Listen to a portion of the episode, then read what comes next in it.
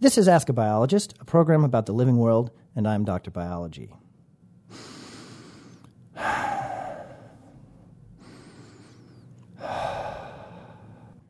All this heavy breathing is just to point out that animals breathe in oxygen, which we also say is O2, and out carbon dioxide, which is CO2.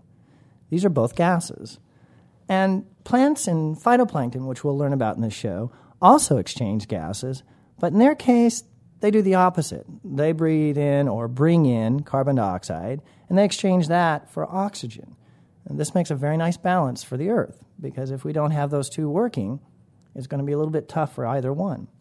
But what you may not know is that oceans also breathe. Today, our guest scientist will help us learn about how oceans breathe and the role they play in the planet's ecosystem. She'll also let us know about how there can be deserts, deserts in the ocean. Susanne Neuer is an associate professor in the School of Life Sciences at Arizona State University. Dr. Neuer is an oceanographer, a biogeochemist, or what some people might call a marine biologist.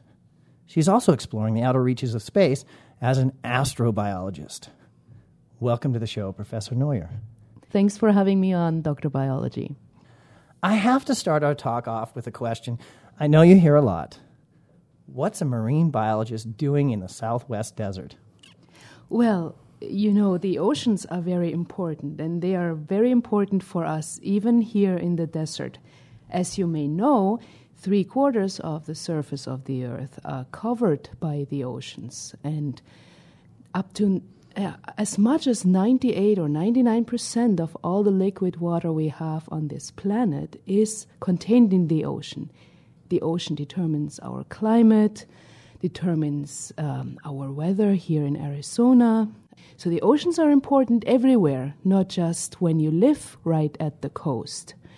And we have, with all the computers that we have available, the many data that are collected by marine scientists, by automated systems like buoys in the oceans, or by remote systems like satellites, we collect a lot of data that we can work with no matter where.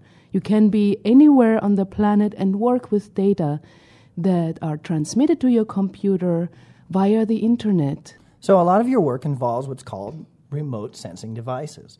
just to give a little overview, so you can go out in the ocean you can locate these devices where you need to put them to monitor things in the ocean and the environment. And they actually can send information back up to the satellite and back to your office in the middle of the southwestern desert where you work, you teach, you live. You can be a marine biologist without being on the ocean at that time. That is correct. If that's the way it works, tell me what these remote sensing devices do these remote sensing devices are sensors that are sitting on satellites, and these satellites orbit around Earth. So they're like big eyes in the sky. They look down on the ocean, and depending on what sensor is located on the satellite, you see different things. For example, the sunlight is reflected from the surface of the ocean, and depending on how many minute microscopic algae there are in the water, the ocean has a little bit different color. So the more phytoplankton, we call these microscopic algae phytoplankton, the more phytoplankton are in the water, the, the water gets a little bit more green. You can see that yourself when you're standing in, in front of a lake or a pond, which is really green because there's so much algae in there. You see it really green. Now the open ocean never gets that green. But still, the, the ocean color gets a little greener. And these changes in color are picked up by the satellite sensor, which is very, very sensitive, and converts it into data that tell us something about the biomass. That means how many microscopic algae there are in the water. And it converts it to maps where you see the whole of the ocean surface and you see the distribution of these uh, phytoplankton. You've brought this wonderful set of maps um, and they're called satellite oceanography maps. Uh, just to give a little description, the top one looks very similar to something you might see in the evening news when they're doing the weather. Uh, it has all the different colors from the, the yellows, the reds, the blues. And in this case, it's talking about temperature. But instead of temperature, say, that we'd think about in the air where we are, we're actually looking at the temperatures of the ocean. Down below, you have yet another map that would overlay or looks exactly the same, but it has a completely different set of colors. And that one is showing us this phytoplankton again and its distribution. So tell me the story of what these maps are helping us learn. Yeah, the first map that you mentioned on the ocean color, that's a different sensor that's on the satellite that receives the infrared radiation coming reflected from the ocean surface, and that is telling us something about the temperature of the ocean. On that satellite map of ocean temperature, it's only looking at the surface. We see a large gradient of temperature. Very, very cold temperature and, uh, around Antarctica and in the northern Atlantic and the northern Pacific and then it gets progressively warmer. The warmest water temperatures, which is shown on this map in red, are right around the equator. So that's where the warmest water is. And when you compare the differences in temperature with the differences in phytoplankton biomass, you see something that's at first counterintuitive. Normally, you would think from your experience from land, wherever it's warmest, you have the greatest biomass, like the tropical rainforests, which are exactly. enormously um, densely populated by a variety of different plants. On the other hand, in the ocean, wherever it's warmest, you have the fewest phytoplankton. But it can be easily explained by the fact that wherever you have cold water on the surface, it means it has been in exchange with deeper water, which is colder and also nutrient rich. And most of the phytoplankton in the ocean are nutrient limited. So as soon as they get nutrients from below through mixing when a storm passes or through upwelling, which is along the oceans, some of the ocean's continental margins where actually water comes up from deeper down. It's the water is cold and loaded with nutrients and that makes the phytoplankton really happy and they start blooming. And in your satellite map of phytoplankton biomass you see wherever water is cold you see the greatest biomass. And in the map you see that actually in a as a greenish yellowish color.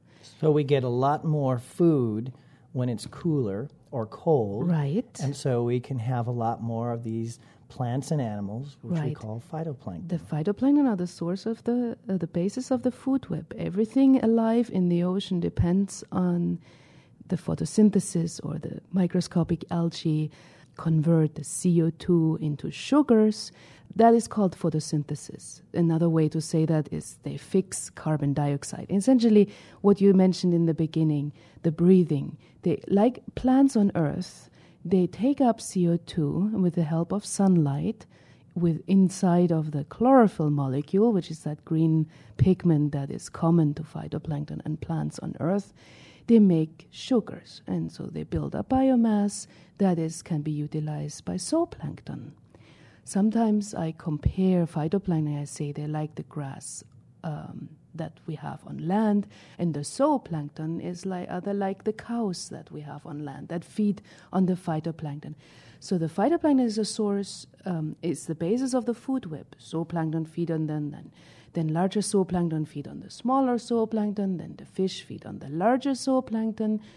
So the areas around the uh, on the margins of the continents, which you see here is yellowish and greenish, like of Northwest Africa or of Peru. Those are also regions where we have um, a great amount of fishery. Let's talk just a little bit about plankton. We've been using that word, and it's actually a really great word. Uh, it's another word, the Greeks, we, we get it from the Greeks. It comes from planktos, and it means wanderer or drifter. We have plankton, and there are three types of plankton while we're talking about it. There's phytoplankton, which a lot of people might think are plants, but in reality, we're talking mainly about algae, which are not plants. Correct. So we want to be careful about that. And we have zooplankton, which are more animals, again, all very small, microscopic. And then we have bacterioplankton. These actually fit, as you mentioned, the food web beautifully. They're the producers, the consumers, and the recyclers. And as you mentioned about the use the word fix, in some cases, the easy way to think about it is they're moving energy from the sun, mm-hmm. right, mm-hmm. into a plant or algae type energy, which is then consumed. We have our consumers by the zooplankton. Mm-hmm. And then later on, the bacterioplankton break it all back down, and that becomes reused by the whole system yes, again. Yes. Truly a, a food web. Since you mentioned the food web, how do they play in this term we hear so much about global warming? The oceans are incredibly important. And I, again, um, coming back to this analogy you used in the very beginning, it established that phytoplankton take up CO2. And as in all processes of photosynthesis, uh, oxygen is being um, is essentially a byproduct of photosynthesis, and that um, is released into the water and eventually into the air. So um, the phytoplankton are really important in the carbon cycle of uh, the whole global ecosystem because they take up CO2. And as you all know, CO2 is a very big issue right now because by burning fossil fuels, we're emitting a lot of CO2 into the air. CO2 is a greenhouse gas. We now know that it is involved in the global warming that we're experiencing currently. And what happens is that the oceans take up about half of the CO2 that we're emitting every year by fossil fuel burning, be it energy generation in power plants or burning of gasoline in cars. So the oceans take up half of that CO2 and so prevent our planet essentially from heating up too much. So without the oceans taking up this CO2, you know, CO2 in the air would be higher and our planet would be hotter. This uptake of CO2 is not only due to the photosynthesis by the phytoplankton, it's also due to the fact that gases, any gas, not just CO2, is dissolved in the water. And you may know that the colder water is, the more gases can be dissolved into it. So, coming back to our satellite map of ocean temperature, you know that the coldest water is up in the either Arctic or Antarctic, and that's exactly where a lot of the CO2 that's produced by us, by uh, fossil fuel burning, is sucked back into the ocean. And oftentimes in these high latitude oceans, the water doesn't stay at the surface but sinks down to the depth of the oceans and then flows along the ocean floor. So we have a really great mechanism of taking up CO2 in this case and transporting it down to the deep ocean. So it's both mechanisms. It's the photosynthesis by the phytoplankton, which is very important, but it's also the dissolution of the CO2 in the cold water of the world ocean, which helps taking up the CO2. So the phytoplankton not only take up CO2 through photosynthesis, but they also make oxygen. So oxygen is a byproduct of photosynthesis. The same that's the same for phytoplankton as it is for plants on land. But one of the things we have to be aware of is that half of the oxygen that is in our atmosphere that we are breathing comes from the phytoplankton in the ocean. The other thing we want to be careful about is if we keep warming things up, since everything's more efficient with the cooler water, the phytoplanktons are better there, and the water works better at breathing for us. If we keep warming things up, we run into this problem where we don't breathe as well, and it does warm the planet, and it mm-hmm. becomes this chain mm-hmm. that we want to protect. Mm-hmm. Okay. We talk about going out into the ocean, and even though you're in the desert, you do go out in the ocean. Yes, How often do you go out? I used to go out quite a bit. Before I came to ASU, I was uh, located at a university in Bremen, which is in northern Germany, and I uh, was responsible for a project that required a lot of um, going out on cruises. And I was gone maybe three to four times a year. Uh, these were cruises that lasted anywhere from two to five weeks. I would be out at sea. So I used to go out very often now being at ASU, I work more with data that have that I've collected previously or that have been collected with satellites. But I was out uh, two years ago in the North Atlantic on a cruise. Probably in total, I spent uh, maybe two years in, uh, on the ocean. Uh, with all that time on the ocean, do you ever get seasick? I usually do get seasick in the very beginning of a cruise. In the first one to two days, I'm I'm feeling queasy, and then of course it always depends how um, high the waves are, how much the ship moves. But it usually takes one to two days for me to develop my sea legs, and then it's all okay. Then I can work as if I was on land. You know, at the beginning of the program, we also talked about deserts. You know, deserts being in the ocean. There seems to be an awful lot of water in the ocean. How can there be deserts in the ocean? Yeah, that is really something that is very curious. So, as you remember, uh, I was talking about the uneven distribution of phytoplankton in the ocean, and uh, I explained before that it was very much related to where you have cold temperatures, you have more nutrients, and where you have warm temperatures, fewer nutrients. So we have actually areas in the in the ocean where there's very few phytoplankton. And these are usually uh, in the middle of the ocean, very far away from land. Um, and on that satellite map, you see instead of having greenish colors, you see very dark blue colors. So these are huge expanses. We also, also call them the gyres of the oceans. So these are the centers of the oceans. What I have argued before, I've said, okay, cold water means a lot of nutrients, and these centers of the oceans have very warm surface temperatures. Consequently, these have very few nutrients. And phytoplankton, of course, they have enough water, but out there in the centers of these um, vast regions of, of the oceans far away from land, they actually are limited, they have few nutrients. So while the deserts on, uh, around us here in Arizona are clearly limited by the supply of water, in the ocean, the deserts, the phytoplankton are limited by the amount of nutrients which they get. So there's very little cold water that's mixed in from below. So there's very little nutrients that come up, and so there's very few phytoplankton. There's very little amount of things that are living.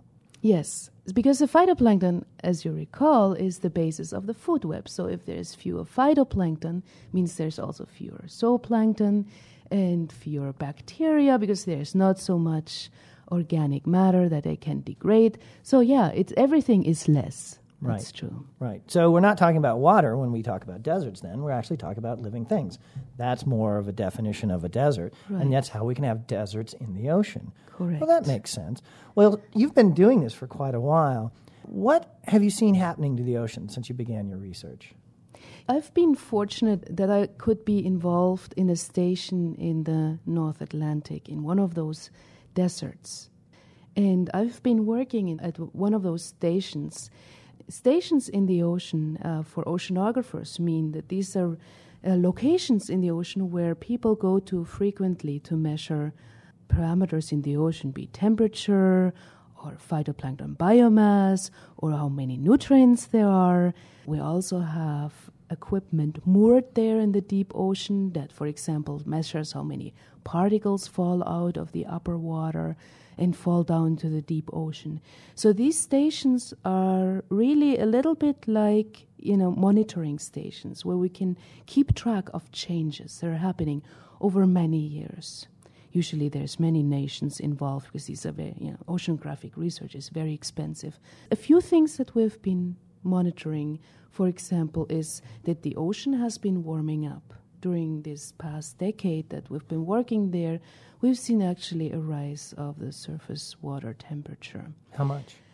Um, On average, I know it varies. it is. It varies because there are also natural variabilities that the overall large-scale variability overplays over the natural variability. So may, we may be seeing uh, a warming in terms of maybe a half a degree Celsius, which is maybe a, um, a degree Fahrenheit. Doesn't seem very much, but for an oceanic uh, food web, which is very much used to very stable conditions, this is really a lot. And the other thing we've been seeing, because when CO2 dissolves in the water, part of it forms carbonic acid. And so, one of the consequences of the ocean taking up CO2 is that the ocean becomes slightly more acidic. And that is a um, that is some of the phytoplankton get in trouble when this uh, water gets a little bit more acidic because some have carbonate shells, and you may know that if you drop um, vinegar onto uh, carbonate, you know, be it uh, maybe some a carbonate rock or chalk even, Mm-hmm. you see it fizzing, you know, it dissolves. And so the phytoplankton that have carbonate shells actually do a lot worse when the pH drops. Not a healthy environment. Not a healthy environment for them. And then there's all kinds of changes within the food web because if they do worse, the ones with the carbonate shells, others may do better. And so you may see a shift in the composition of the community. It's like when you're out here in the desert, you know, like, like let's say the saguaros become less, but instead you get more sagebrush. You know, that can happen in the ocean. And because the food web, the zooplankton are all dependent on having a certain type of phytoplankton, then they have to adapt. And those that do not, cannot adapt, they essentially starve. And die, right. Yeah. So is global warming responsible for many of the things you've seen? And let me just add this little extra bit to it. Do you think humans are a large part of global warming? In the past uh, couple of decades, the scientific evidence has been rising. Not only do we experience global warming, but that the activity of humans, mainly by burning fossil fuels uh, such as oil and coal, Driving our cars. uh, driving our cars, and uh, a lot of it also uh, is um, burning of tropical rainforests, where a lot of carbon is stored. That that has contributed to the global warming we're witnessing. In fact, the scientists speak now of a 90% certainty that we contribute part of the global warming that is happening. Tell us a little bit about your work in astrobiology. Yeah, a, this is an interesting story. So, a while ago, I've become interested in one of the moons of the planet Jupiter. One of the moons, the name is Europa, it has nothing to do with the continent Europe. It's called Europa after the Greek goddess Europa. It's a very curious moon. It is about the size of Mars, a little bit bigger than our moon but it's covered by an icy shell. And some spacecraft that has been observing Europa and Jupiter system in the 70s and 80s actually discovered that there may be a liquid ocean underneath the icy shell. And that is an incredibly exciting discovery because liquid water is one of the great prerequisites for life as we know it. So people have become very curious about the possibility of having water underneath the ice or even life within the ice of Europa.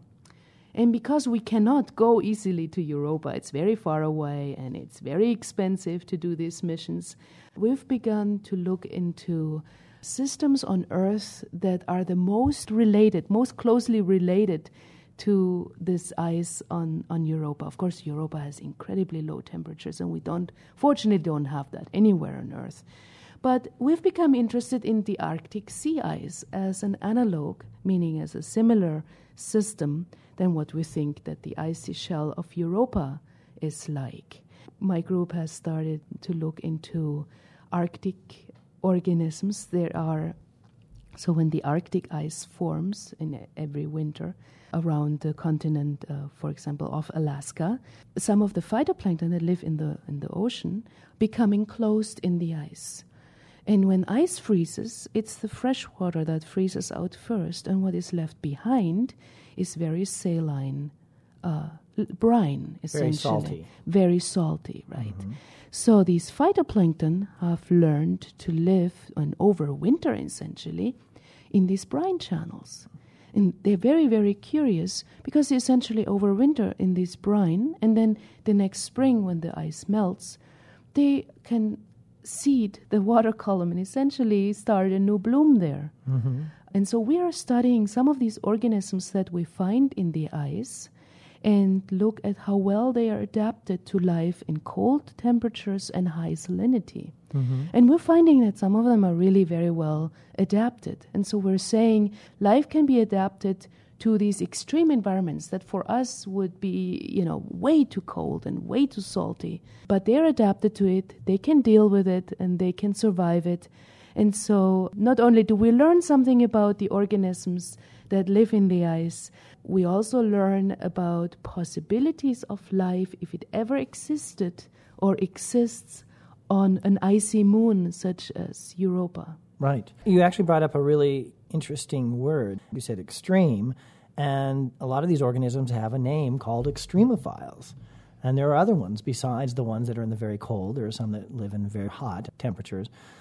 So, this is going to be a study for a lot of these people that are doing astrobiology, since you can't go to Mars, you can't go to Europa very easily. Find something that's similar and see what can survive Mm-hmm. there.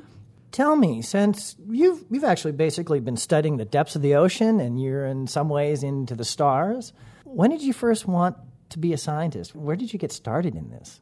I have wanted to be a marine biologist since I was maybe 13, 14 years old. And it all started by having the opportunity um, to go on, on summer vacations. Back, of course, I grew up in Germany. And uh, many Germans, uh, you know, they go to, down to the Mediterranean, to Spain in summer because they like the sun. And we don't get too much sun in northern Germany. I've had the opportunity as a child, as a young uh, teenager, to snorkel around in the Mediterranean. And I saw the life in the ocean that you can only see when you have a mask on and maybe a snorkel in your mouth. And so I started falling in love with ocean life. And then I also became very interested in microscopic life. And in fact, you know, I started jobbing around as a teenager and then I saved money and I bought my first microscope. And I think I had that when I was 14, 15 years old. And then I bought a camera and I bought an adapter. And back then, of course, it was all a lot of money for me. So it, it started, you know, I started very early going into, um, you know, liking marine environments, but also doing some micros- microscopy then of some ponds that were around the, where, where I grew up. So I knew very early on that I wanted to study marine biology. Yes. Yeah, microscopy is such a fun word. It's and, and I'm actually a microscopist, and we always define that as anybody who can say the word microscopy must be good at it. Uh, what if you weren't a biologist? What would you be? I probably would want to be a doctor. Actually, there was a time when I was uh, just being done with high school and starting to study biology, where I worked as a nurse helper in the hospital, and I found that very rewarding, being able to help people who are sick. And so for a while I was doubting. And so I, I think that if I hadn't become a marine biologist, uh, I might have become a doctor. What advice do you have for a young scientist? Because not everybody gets to start out young. Uh, some of them actually start out a little bit later, but what do you think is the Yeah, best thing? you definitely don't have to start early to become a successful scientist. In fact, I know a lot of successful scientists who tried out different things and came into science relatively late. So you don't have to become interested as a teenager. But if you do, if you do become interested in science, one of the things you may want to do is to find other teenagers who are interested in science and you know, maybe uh, join a club in your high school, uh, science club, uh, talk to science teachers, maybe get in touch through your high school, through, the, through your science teachers, with programs which may link you to labs at a close by university where you can then maybe visit a lab or maybe work with a student in a lab, get some hands on experience it's you know the whole thing is not to be on your own and trying to do it on your own but f- find like-minded people friends talk to science teachers who may help you out try to get your hands wet. Maybe there's summer programs that you may find uh, where you can actually go to labs. If you're if you're interested in mar- marine biology there's programs for high schoolers where you can actually get some get your hands wet and see if that's really the thing for you. Because um, I think that the the, sci- the scientists who are now um, in in school, in in uh, middle and high school, are probably the ones who will be um, finding out a lot about. Uh, you know the, the future progress of uh, of the world. You know the the scientific problems we're encountering right now will be researched and maybe be solved by the next generations generation of scientists who are now in school. Well, Susanne Neuer, thank you so much for visiting with us today. You're welcome. You've been listening to Ask a Biologist, and my guest has been Professor Susanne Neuer from the ASU School of Life Sciences. The Ask a Biologist podcast is produced on the campus of Arizona State University. Even though our program is not broadcast live, you can still send us your questions about biology using our companion website. The address is askabiologist.asu.edu. or you can just Google the words Ask a Biologist. I'm Dr. Biology.